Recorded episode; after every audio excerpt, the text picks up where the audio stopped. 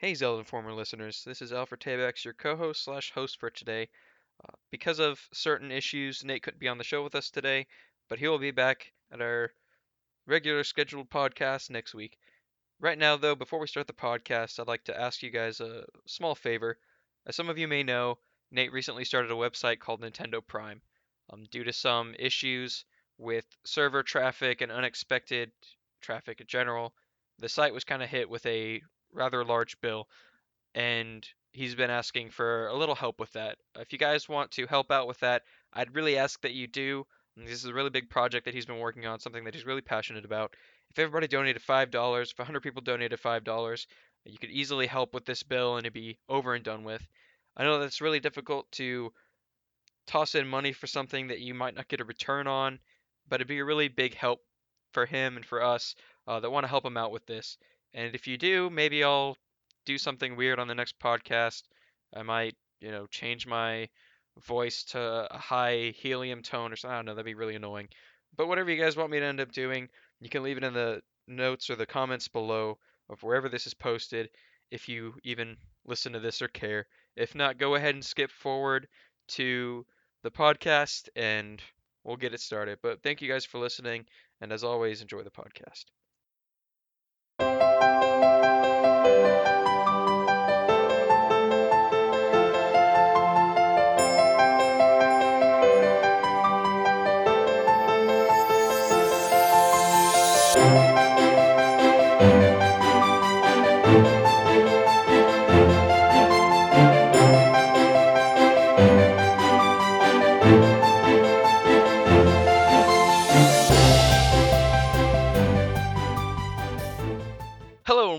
Zelda Informer podcast. I'm your co-host. Today I'm your host, Alfred Tabax, joined by our editor, Darrin. Hey, how's it going? And then two special guests this week, NintenDaan Hey, how you doing? and Macintyre from Macintyre Productions. Hey, how's it going? So this week we're coming hot off the press, uh, figuratively, metaphorically, from the last Nintendo Direct. Um, some kind of juicy tidbits, not a lot of big stuff, but you know, big stuff for us Zelda fans. So let's get right into that.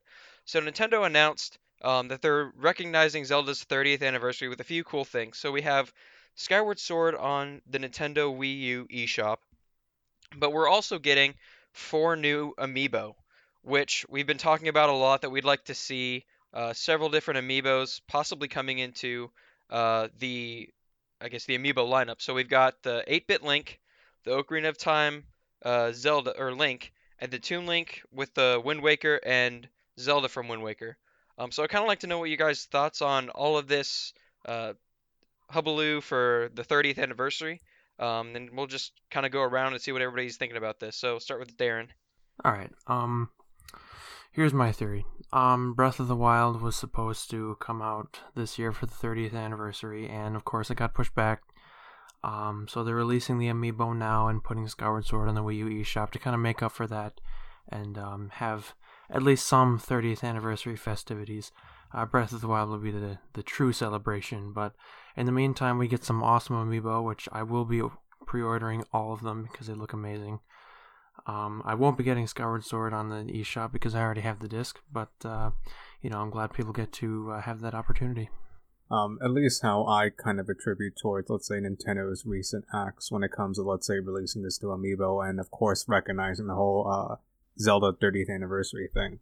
Um, at least as far as I have looked into the subject, when Nintendo typically does anniversary events, it typically appeals more to the, let's say, the already established market, the the hardcore Zelda fans, if you will. Um, like for example, the 30th anniversary would release all the new amiibo and of course the art books and stuff like that. Uh, that typically markets towards the hardcore um, Zelda community. Um, possibly some like new uh, Zelda people will get into that, but I can't imagine that many. Um, and I think that's maybe one of the reasons why Nintendo has kind of held off on announcing the Zelda 30th anniversary thing, mainly to just focus on Breath of the Wild. And Breath of the Wild is, uh, as far as Nintendo has been marketing it, has been appealing to new gamers, uh, people outside of the Zelda community that would like to try Zelda out. Um, in fact, Zelda, the Breath of the Wild won a bunch of awards uh, back in E3, and it like it just made everybody insane and just broke the internet. Uh, but as far as Nintendo's strategy, I do like their tactic in the sense that at E3 they're focusing on grabbing new markets, while at this recent uh, announcement they are trying to recapture or rekindle uh, the hardcore market. So that's how I view it. The thing is with the the 30th anniversary of Zelda, it's personally you barely notice it in the grand scheme of things. Like with Skyward Sword, it's a good thing, but it's also the the next expected thing. That game is almost now five years old, um, and the things that I started with when p- publishing Wii stuff on Wii U was like really early stuff, and now they're getting closer and inching closer to the stuff that was later in its life. So it seemed only natural. Um, with the new amiibo, though, I, I really like them. I especially like the um, the link from Ocarina of Time. I think that one is amazing. Um, the 8-bit link has a bit of a weird nose. Can I say that honestly? It has a really, weird, Yeah. really weird Yeah. freaking nose. Um, and then I look at uh, two Wind Waker ones, and Wind Waker is my favorite Zelda game. Um, and I was expecting Toon Link, but but I was kind of silently hoping, and maybe that was completely unwarranted that they maybe did Tetra instead of Princess Zelda. But I am still stoked for them either way. Yeah, and I think that one of the reasons that I could see them doing the Toon Zeldas because they have the Toon Zelda DLC for um, Hyrule Warriors Legends, which is another thing that they pushed out for the, I guess you could say it's part of the Zelda 30th anniversary, but we've known about it for a while. Yeah, for Um, sure. So they, they look very similar to their counterparts from that game, um, aside from the fact that one of them is in the Phantom and one of them is just uh, Princess Zelda. Yeah. I mean, Tetra is in Hyrule Warriors, anyways. I mean, but not recently, but she was at launch. So along with that, like uh, one of you guys mentioned the art books, and so what we have, what we had announced was that Dark Horse was doing the Art and Artifacts Zelda art books, um, but we also got announced, or also two more books were announced that we weren't um, given information about. So what would you guys like to see from those books, or what would you, um, what do you think they are? Hmm. In terms of um at least in the sense that obviously Nintendo wants to sell these books, and um, despite what other theories out there, the primary focus of Nintendo unleashing these books or releasing them would be to sell them. It's just prag- uh, pragmatic that way. Uh, keeping that in mind, I want to think has something to do with Breath of the Wild. Uh, maybe uh, since it's not really revealed yet, uh, perhaps it will release a- alongside Breath of the Wild or released around the same time frame as a particular title. Maybe it will be like some backstory kind of thing, kind of like what uh, uh, Hyrule Historia did with Skyward Sword with the extra manga that's really not canon to the game. Maybe something along those lines. Um, that's how I see it, at least. Yeah, yeah, I definitely agree. Yeah, I agree that um, that probably something with the Breath of the Wild. I can't really say for sure what they're gonna do with the third book, um, but I I'm kind of tempted to get this book already in, from Japan because it's already out there, and I know some people already have it, and it looks awesome. Um, same goes that they're also releasing like this this two CD soundtrack of like the greatest hits of like 30 years Zelda on two CDs in Japan very very soon, which is something that I definitely want as well. Oh yeah, yeah. I've seen uh, screenshots of art and artifacts, which in Japan I believe is called Hyrule Graphics. I've seen screenshots of it, and it definitely looks um like a high quality book. I mean, any any Zelda fan would want that. And it's Right. interesting that, you know, they're they're partnering with Dark Horse again, and obviously the Hyrule Historia sold really, really well when it first came out. Like that book was a was a bestseller for a while. It was really hard to find. Um, sold out of stores. Um, I'm just I'm interested to see where they take these other two books. Like I, you know, I, I'd really like to see, like you guys said, some Breath of the Wild story, um, maybe like a prequel comic, uh, kind of like what they're, you know, they're already releasing. Um, what was it, the Twilight Princess manga? right. Um, so we're seeing Mhm. that come out. So maybe they're partnering with Dark Horse, which has done game tie-ins in the past, like Darksiders and Darksiders 2. Um, so that'd be really cool to see. So there's there's one topic that's kind of away from Zelda. So that was all the the bigger stuff that we got um, towards the direct. If you guys want to hear about more, see more information, smaller some of the smaller tidbits from that, um, please check out Zelda Informer. We have a roundup of all of the stuff um, that we got from that. Um, kind of moving on. This is a non-Zelda thing, but something that is kind of interesting and that I really kind of want to delve into this one. So Sony recently said that, um, and commenting on Pokemon Go, saying it's quite a shift from being just a console-based game or console-based business to being on mobile phones as well. Pokemon Go is a real game changer. I'm very interested in the fact that it has the potential to really change the way people move, literally. And that was the CEO of Sony. Um, so right now they're quote unquote aggressively pursuing um, a mobile game or a mobile ventures, and we're seeing a lot of companies do this. Like Konami talked about it a while ago. Um, but Pokemon Go was the first really big hit success game from a first party publisher. And, you know, we know it's not Nintendo directly, it was Game Freak and Niantic. Um, but what would you guys like to see Mm, It's from a Sony it's thing? it's not Game Freak. It's the Pokemon company. yeah, Pokemon Company. Niantic. That's right. Sorry. Yeah, yeah. So what would you guys like to see from a from Sony? Like, there's I can't really think of anything that they would do right off the top of my head um, for a, a mobile game. Sony and mobile don't really go really well though. Um, especially look if you look back at the last couple of years, they their mobile phones are not really competing with like Samsung and iPhone at this stage, and their Are you talking about like the Sony Xperia type? yeah Or the, that Yeah. phone?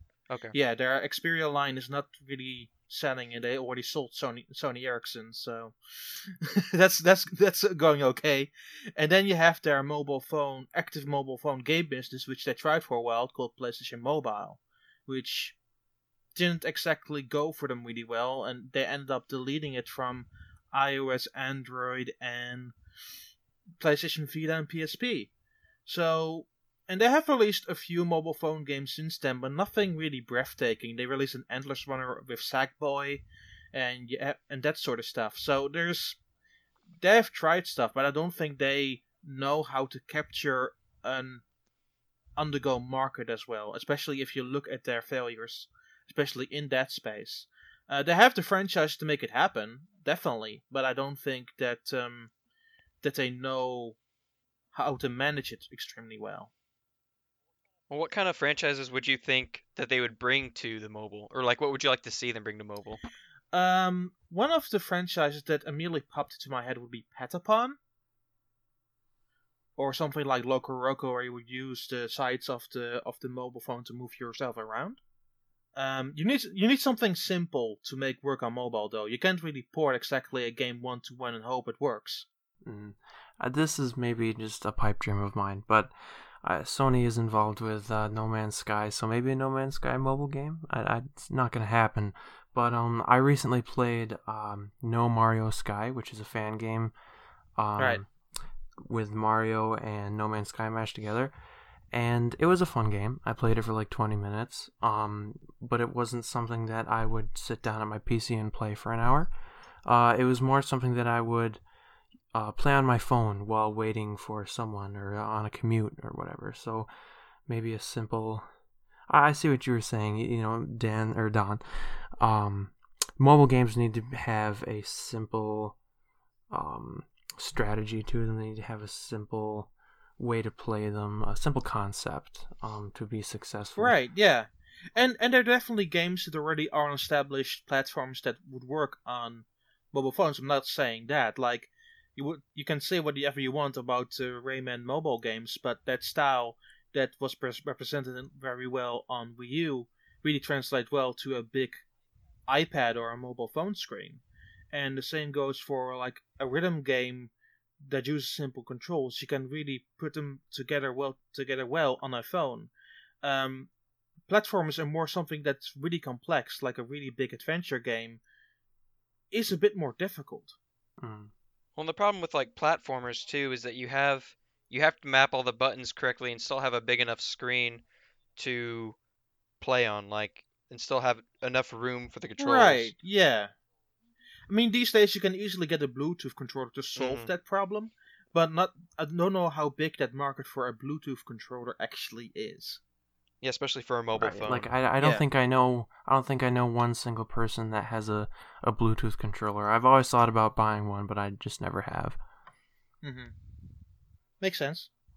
my particular view on the subject would be in terms of let's say mobile uh, gaming uh, like let's say uh, uh, you believe brought back pokemon go for a minute there um, there should be a distinction between functional functionality between a mobile game and its appeal. For example, uh, Pokemon Go, although it's fun to play, isn't the most let's say intricate game out there in the mobile market. Um, No, no. The main reason why it's so successful is because of its brand, the Pokemon brand. Pretty much everybody or most people know what Pokemon is, Mhm. and it's because that branding appeal is one of the reasons why it became so successful. Um, but Sony, uh, as I'm trying to think of some of their IPs that's brandable. Um, that could really like, oh, let's say God of War Go or something like that as an example. Um, something like an IP that they own that is brandable, so it could be successful. Uh, and that's, I believe, will be their main point of contention, not necessarily how the app will function, but what kind of brand they will use to make that app successful in the first place. Well, it's interesting that you mentioned stuff like that because Square Enix has released Hitman Go and uh, Yeah. it- was it Tomb Raider Go? Hit Raider Go, Tomb Raider Go, and they last month they threw out uh, Deus Ex Go. That's right. And those have been doing relatively well, um, as far as But I those can are- see. those games also also are really made for smartphone devices, and they tried to port it to to Steam recently, and it, it's that. not the it's not the same. It's really not the same Mhm. because it really uses the touch inter- interface really well, and that's where the, where it comes down to. If you can pull that off, Mhm. you're already two steps at making it a hit. And it is interesting to note too that Pokemon Go isn't Nintendo's venture into mobile gaming. No, it isn't. They have a they have a hand in it, but it's not. This isn't their one part of their games that they've announced. This isn't the other game aside from Fire Emblem and Animal Crossing. Um, and so it's interesting to see how well Pokemon Go's doing, but we can't attribute that success to Nintendo. considering this is a Zelda podcast, I would like to ask this question: then. Do you could you imagine a mobile phone Zelda game? Yeah, yeah, I could imagine uh, a lot of Zelda games. I could imagine um, an Endless Runner Zelda, um, a Candy Crush style Zelda. Uh, as much as I cringe while saying that because I I I am not a fan of those games, but I'm sure they would be downloaded a lot. Um, as far as something new and revolutionary, um, sort of like Miitomo, I can't I can't really think of anything um, that you could uh, use the Zelda IP for. Right. It's interesting because it seems that they deliberately choosing franchises that would work well on a mobile interface as well. Because it makes to me Mhm. total sense that they're bringing Fire Emblem and Animal Crossing to smartphone devices. Because especially like the strategy of Fire Emblem and the management esque elements of Animal Crossing work well on that interface. Yeah, and I'm just trying to picture how a Zelda game would work. So, like, uh, you mentioned an Endless Runner. Um, there are also, um, like, kind of dungeon-esque games. Um, different, like, swiping in terms of movement, um, pressing a button for attack. Um, so it'd have to be like, Mm, like a uh, Zelda dungeon crawler, sort of. yeah. uh, So, like you guys mentioned earlier too, it'd have to be very simplistic, something that Right. people could wrap their heads around. And also, it would have to be like a pick up and put down game. It couldn't Yep. be something that they sit down and they're like, okay, well, I have to spend an hour on this dungeon to get through it. It'd have to be something really quick. Um, and I think one of the things that Nintendo has going for them, this was proven with Pokemon Go, because Pokemon Go is essentially an Ingress skin, and so it's it's the the name brand. That's what Nintendo has that not a lot of other companies do, is that they have the name brand for all of these, you know, Mario, Zelda, Pokemon, Metroid, Fire Emblem, Animal Crossing, and people see those and they're like, "Oh, I played that game once on the GameCube or the Wii or the Wii U." And they're like, "And now it's on phone for 99 cents or it's free."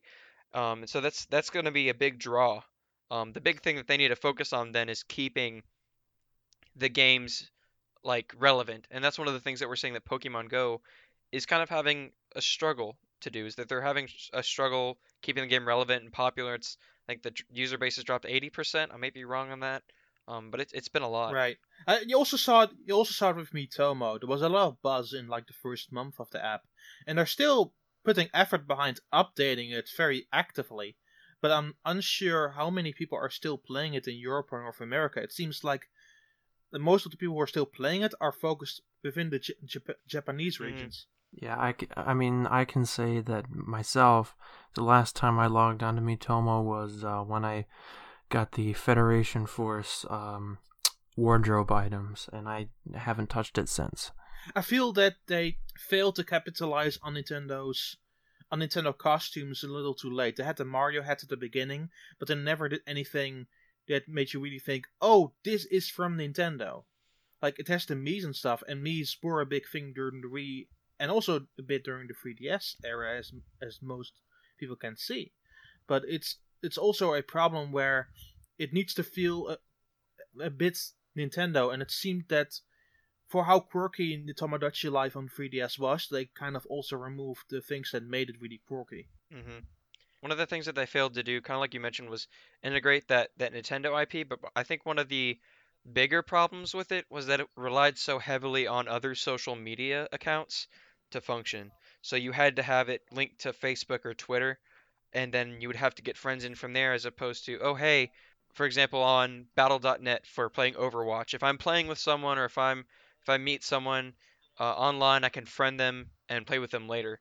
Um, one of the things that I think Miitomo's missing is kind of like a, you know, a me Miiplaza type thing where you can go and play these sort of mini games with friends um, or people uh, anywhere, and then kind of add them into your Miitomo life, I guess if that's what you want to call it. And they kind of like drop the ball on that because right now it's really closed off, Right? Yeah. and it's like okay, well you it's it's just the people that you know that have Miitomo, so that shrinks it down to you know a handful of people, um, and so they you know it was a good I guess test but there was a lot left to be desired from that. Absolutely, I agree. Yeah. In terms of other companies, then, uh, can you guys see any other companies, you know, aside from Square Enix, which has already delved into it, um, kind of jump into the mobile uh, interface? Uh, Macintyre, what do you have to say about that? That's a very, very good question, actually. Um, there are several several companies I had in mind that may or may not be delving into this. Uh, two of them that just popped into my mind recently is uh, Sega and possibly, possibly uh, Konami. Uh, I say possibly Konami since they're doing completely different stuff aside from gaming. Um, but the thing is, uh, with mobile gaming in general, it's been going extremely, extremely uh, lucrative as of late, especially with Chinese and U.S. markets. Um, and the, the, Chinese markets are extremely, they're getting more and more um, prevalent as the years go by. Uh, Sega, they might do something on Sonic, and despite all the polarization behind Sonic's uh, name, uh, the brand is still there. Like a lot of people know what Sonic is. It's pretty much up there with Mario. Um, so I could definitely see Sega doing that.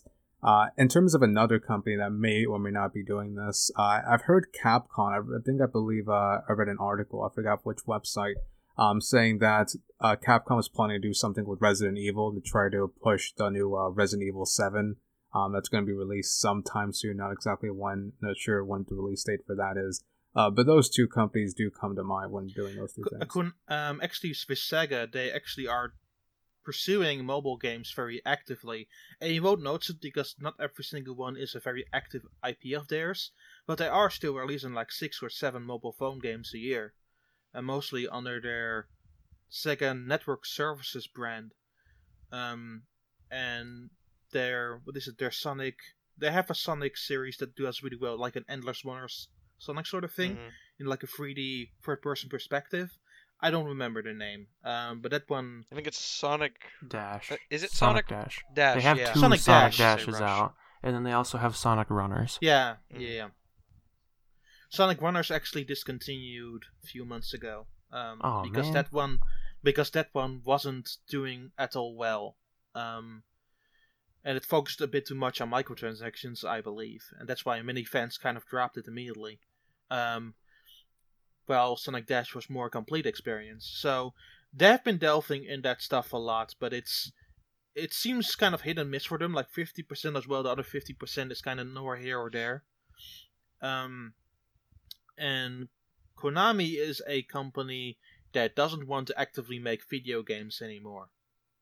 And I that sounds really that sounds the most, most like stupidest and dumb thing to say, but it is true. They are focusing on so many other businesses in Japan, like the pachinko machines, the fitness clubs, and whatever have you, that I'm still surprised that they are in the video game business at all. Well, I don't know how how long they're going to be in it after Metal Gear Survive. Yeah. really. Yeah. Yeah. I like how I like how after Metal Gear Survive is mentioned, everyone's just like, "Mm, yeah. mm." I, s- I s- I think that that Capcom is one of the few companies that doesn't have the biggest focus on mobile yet, and I'm surprised that it didn't. Isn't a Mega Man game set to release on mobile sometime? Yeah, they said they said they're working on some on one, but they never talked about it ever again. So So that about wraps it up for our news section then. Kind of moving on to our fan topics. We got a few good ones. Uh, and so I, I gave them to you guys to kind of ponder over earlier. Um, but one of them is from Ricardo. Um, I really hope I pronounce this right. Mejia. Um, says the merit of an NX ambassadors program where early adopters get a Zelda Legacy collection to go with their console. Um, some games on the collection would not be available for the rest of the life of the console. So I believe what he's asking, this is from Facebook, um, is whether or not we should have an NX ambassadors program where early adopters get a Zelda Legacy collection um, to go with the consoles. Um, and kind of just to start off with that, the only reason they did an ambassadors program in the first place was because the 3DS had an abhorrent launch, and so there were practically no games. And the reason why they had the ambassadors program was to kind of reconcile with the people that bought the game or the console early and give them a bunch of games that nobody else is going to get. Um, but I can see where you're coming from. So thoughts on this one? so I agree. They are honestly, I don't think outside the if the NX. Okay, let me put a parallel here. So they launched the Wii U. We cannot end of road say that that console didn't exactly do gangbusters. Um, 10 million worldwide is not great for a console. Did they ever do an ambassador program? They did something where you got like a free game if you bought the Wii U before a certain date. It was like Zelda, uh, Wind Waker HD or or Mar Super Mario Land 3D or World 3D. No, they didn't on they didn't on Wii U. They never did that. That wasn't. no. Oh, No, they never did something like that on Wii U. There was no Wii U ambassadors program. The 3DS was kind of a storm in a in a glass of water because they needed to do something to keep that system alive. Because else would people would be really pissed if they didn't do anything else to keep that system going. And they handled that pretty well because they could have given us nothing, which is still which is still better it's still better than nothing, I could say. But yeah. Wii U never did that because they were trying to figure out what the Wii U could be, and they didn't have anything really to offer us at that point in time. And it kind of dragged along, and they never gave us anything for supporting the system as much as we did. And I still think that some Nintendo fans will be bitter, even at this point, that Nintendo didn't show that appreciation all that much. And while I'm thinking that NX will be solely focused with more games solely focused on the fans. Um, especially if the two and one system is actually the thing that they're doing, because it means that all of their franchises will be focused on one big system. Um, but the thing is that with that in mind, I don't think that we'll ever see an, an NX ambassador program because they will be focusing so much on giving us content that we want. Yeah, I, I agree completely. They have to learn. They have to learn from their mistakes with Wii U and 3DS. They have no other option. They really don't. I mean, it does sound like a sound strategy. Uh, I believe President Kimishima did say, along with Reggie Fils-Aimé, that they would like to do um, something differently in terms of marketing and campaigning with the NX as opposed to what happened with the Wii U. And since you've stated that uh, the Wii U did not have an ambassadors program, uh, for the NX to have one sounds like a rather sound idea to make sure the NX uh, gets, uh, I suppose, a different sort of marketing schemes than how the Wii U did back when it was released. Yeah. And I think I think the problem with that as well um, is that most of the well, not saying most, it's a little tricky now because Nintendo there's not a lot of games that are going to be on the NX or the Virtual Console that you won't be able to get. Like all of the Zelda games, as far as I'm concerned, are on. Well, most of them are on some sort of Virtual Console somewhere. Yeah.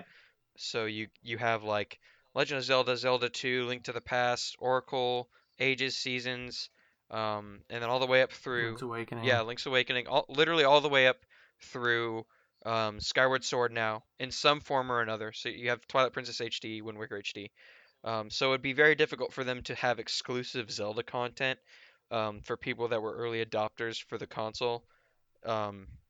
Plus, you're also coming out with a NES Mini, where it's gonna have Zelda and Zelda 2 on it, which would be you know classic Zelda games, and so there there's really not a lot of content that they could make or give out for free that they aren't already giving out in other places, albeit not for free.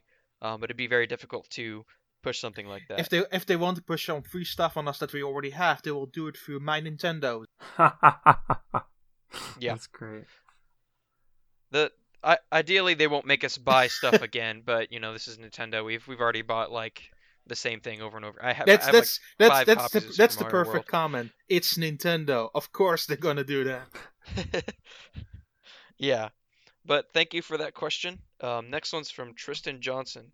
Uh, so, what does the open world nature of Zelda Breath of the Wild mean for the future of traditional linear 3D Zelda games, and will we ever see them again? I hope not.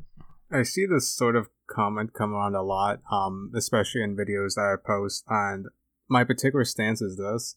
Um, despite a bunch of theorizing and speculation out there, there really isn't a set in stone, like, let's say, Zelda formula. In a sense, Zelda mechanics must go by this. Of course, there are general things, like, for example, uh, explorations and dungeons, things like that. But really, most Zelda games are very unique compared to each other. For example, Majora's Mask is different from Wind Waker. Wind Waker is different from Skyward Sword. Skyward Sword is different from Twilight Princess. Twilight Princess is different from Link to the Past. Each Zelda game is rather Mhm. unique in its own, uh, let's say, aesthetic, or how the gameplay really plays along.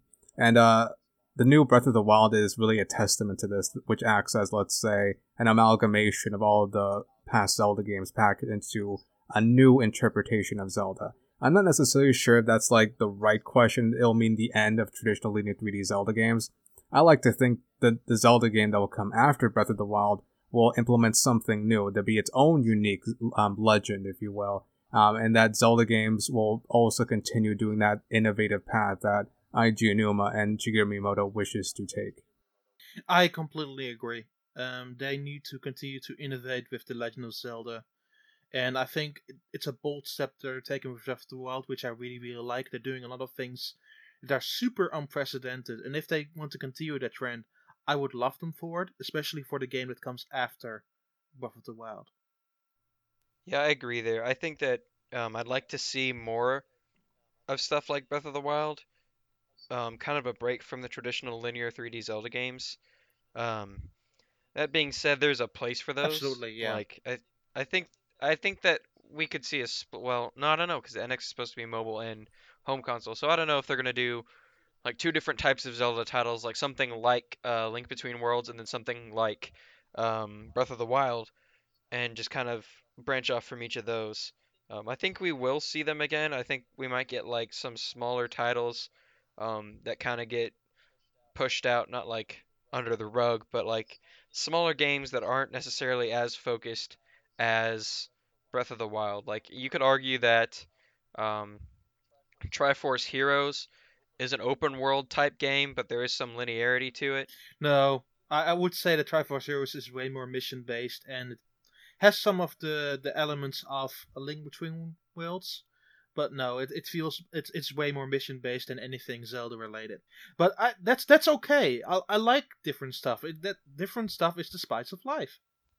And I think one of the things that we're seeing too is that like they've said that they're they're taking influences from other western developers and you don't see a lot of linear adventure games now. Like that's something very rare, um, something that Nintendo seems to be one of the only ones doing. Um, you see a departure from this in like The Witcher, uh, Tomb Raider.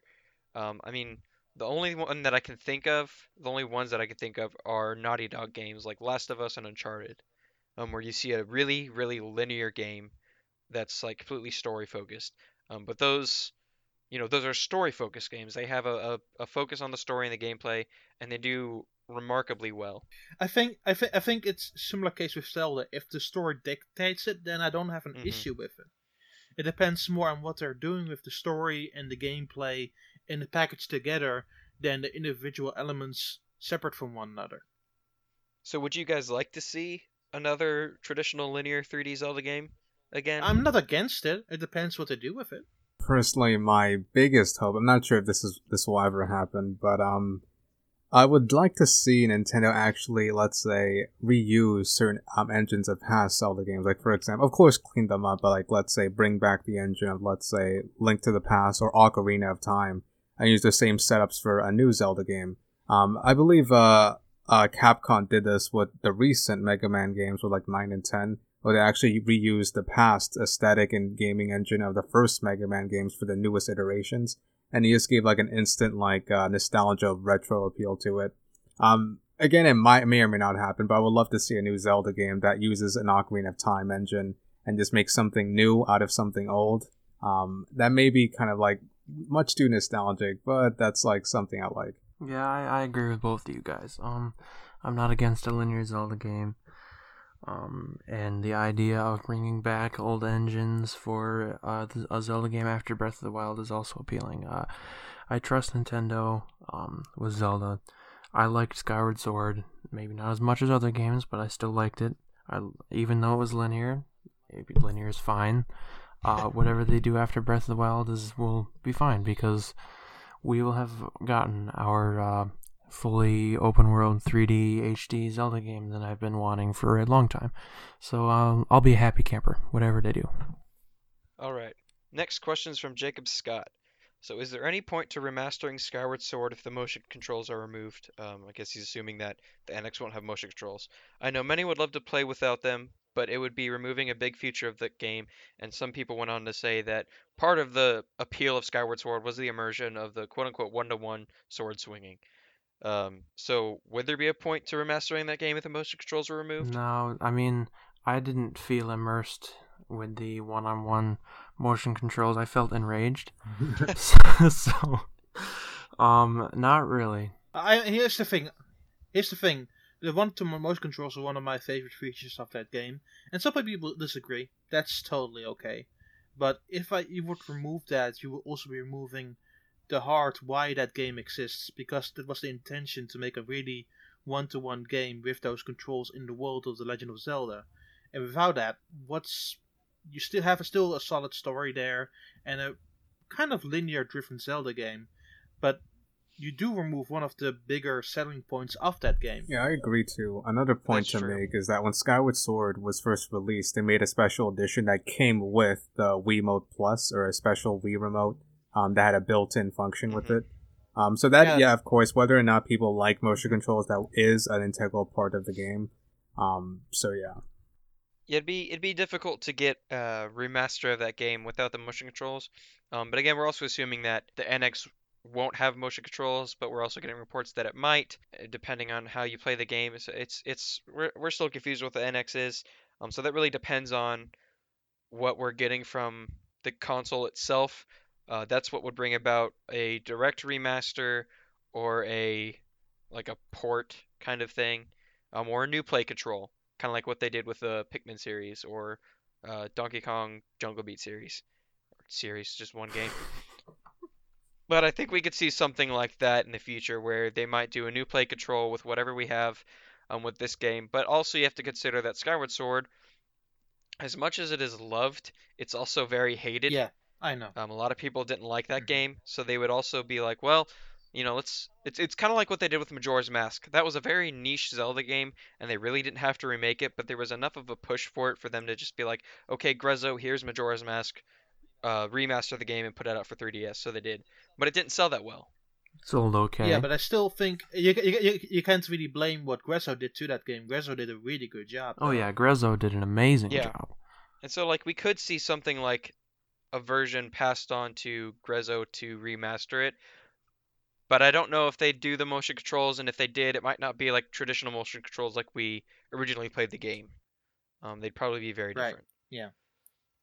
Or it could be the team that, that remade Wind Waker HD, the Oka- who also did Okami HD.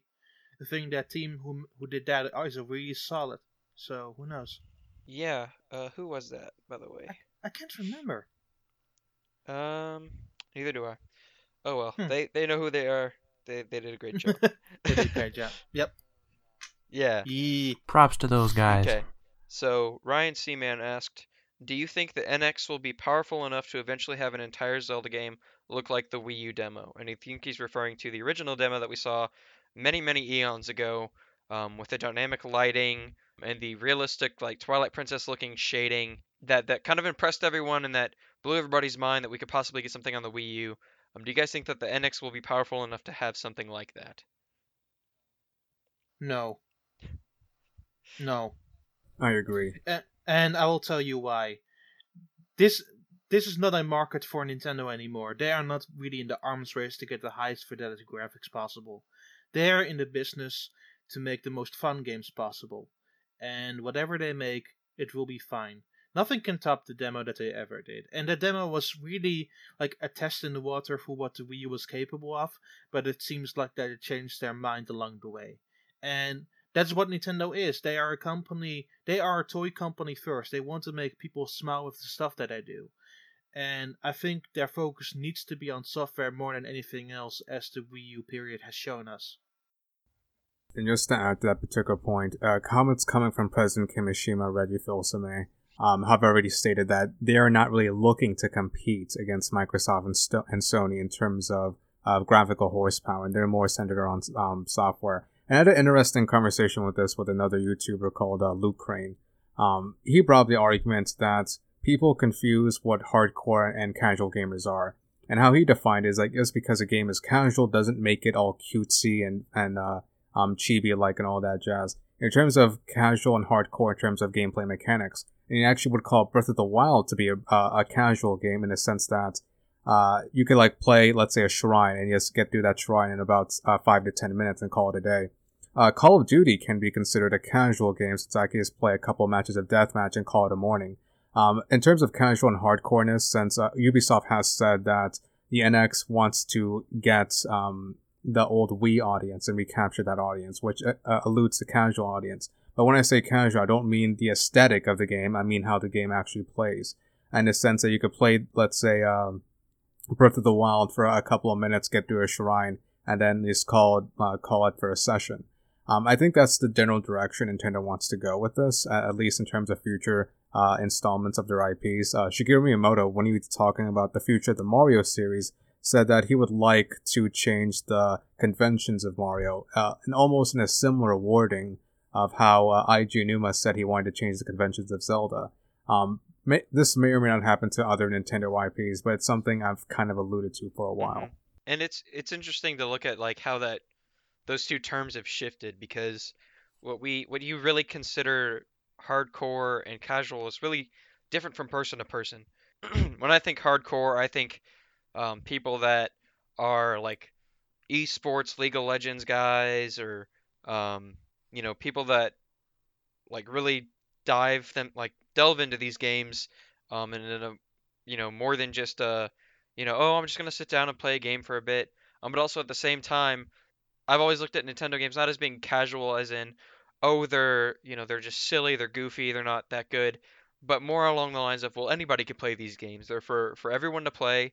Um, they're they're in they're easy intuitive controls. Um, you don't have to spend hours figuring out the system as opposed to playing something like Dark Souls where it's an extremely difficult game and I would not call that a casual game by any means. Yeah, but here's the thing. To me, to me, Skyward Sword motion controls. to, to, takes a while to, to figure me, that to out. Me, to me, hard, to me, hardcore gamers are the people that play games every single day. They love the game, no matter what they play. Um, they play it until the, the wee hours of the morning. They read video game websites. They just love doing what they do. For me, casuals are just here to play the game and nothing else. They want to be distracted. They just want to have fun no matter how long or how short it is. And for me, that's the distinct difference. People who consider, consider themselves really people who play video games actively, those I consider the really hardcore people. It doesn't really matter how much time you actively spend games. If you even think about games like for an actively for well, I can consider you somebody who just really actively loves video games.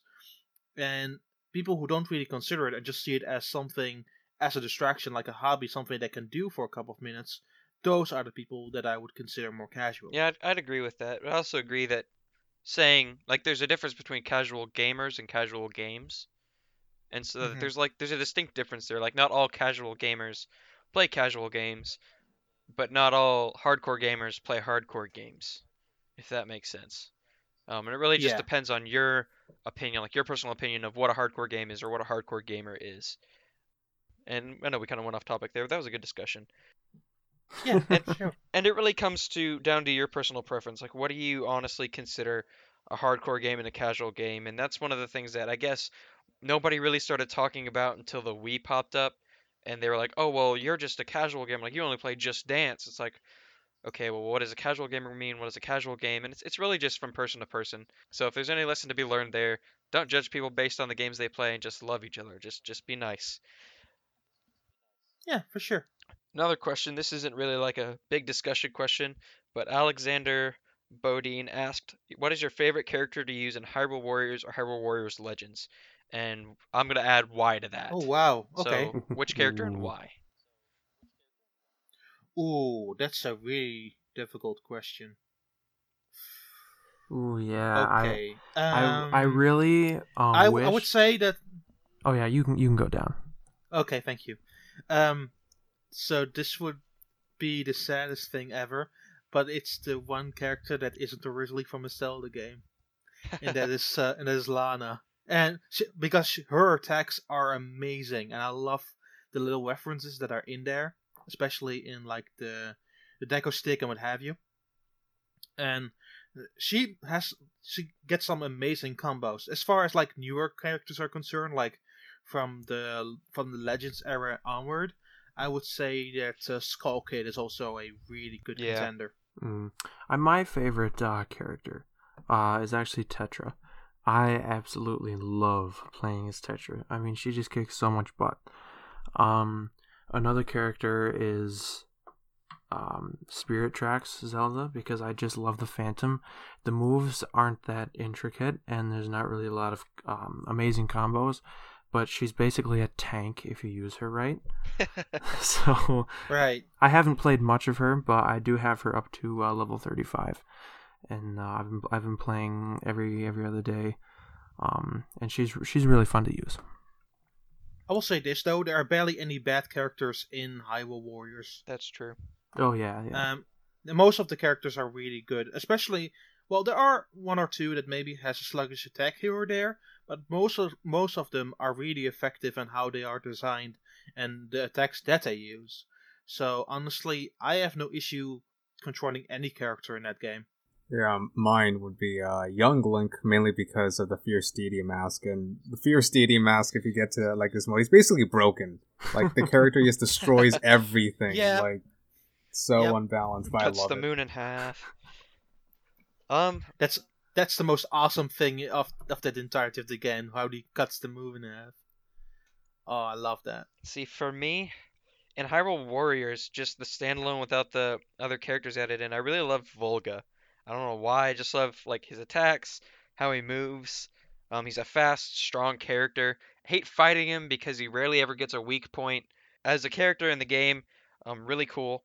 In terms of the the newer characters, man, I really like Skull Kid, but I'm gonna have to go with Marin. I don't know why, but I really love playing as Marin and dropping the windfish on people. Ooh, she's good too. Yeah. That's that's one of the cool things in that game. Yep. Splitting the moon in half and dropping the windfish on people is just so satisfying. yeah, And running people over with the spirit train. Or ch- just shooting a small version of the moon as a soccer ball towards your opponent as Skull Kid. yeah, that too. All in all, the Hyrule Warriors Legends, Hyrule Warriors Legends, and Hyrule Warriors are great games. Yep, they if are. you don't have one, if you don't have it yet, get it. It's on Wii U and 3DS. You will thank me later. But yeah, I think that's all about the topics that we have today. Um, thank you guys for joining me. Um, so if you guys want to give a shout out to your Twitters or YouTubes, uh, go for it, and everybody can follow you there. Okay. Um, you can find me on Twitter, which is at NintenDaan, and N I N T E N D double A N. Uh, I do Go Nintendo stuff, Nintendo World Report. I work for NF Magazine. I do YouTube stuff, youtube.com slash NintenDaan1. Um, I'm just everywhere and anywhere, so follow me wherever you want. I don't really care, as long as you have a good time. um, you can follow me on Twitter uh, at RealDern, R E A L D E R N. Uh, you'll also probably see my name on the front page of Zelda Informer all the time because I post a lot, or at least I try to. So, And um, I'm Macintyre Productions, so the Twitter is at Macintyre Product, and I typically do a lot of Zelda centric stuff over at Macintyre Productions. And if you like that, along with Zelda theories, news, stuff like that, I typically cover all that stuff there. And as always, um, I'm at Proto Alfie on Twitter, and I post uh, here and there on Zelda Informer. Been getting crazy since college, uh, ramped back up. But thank you guys for joining us again, and thank you to all of our special guests this week on such short notice, as we're recording earlier. And obviously, Nate is not here. Um, so thank you guys so much, and that about does it. See you guys later. So, yeah. See ya. Bye bye.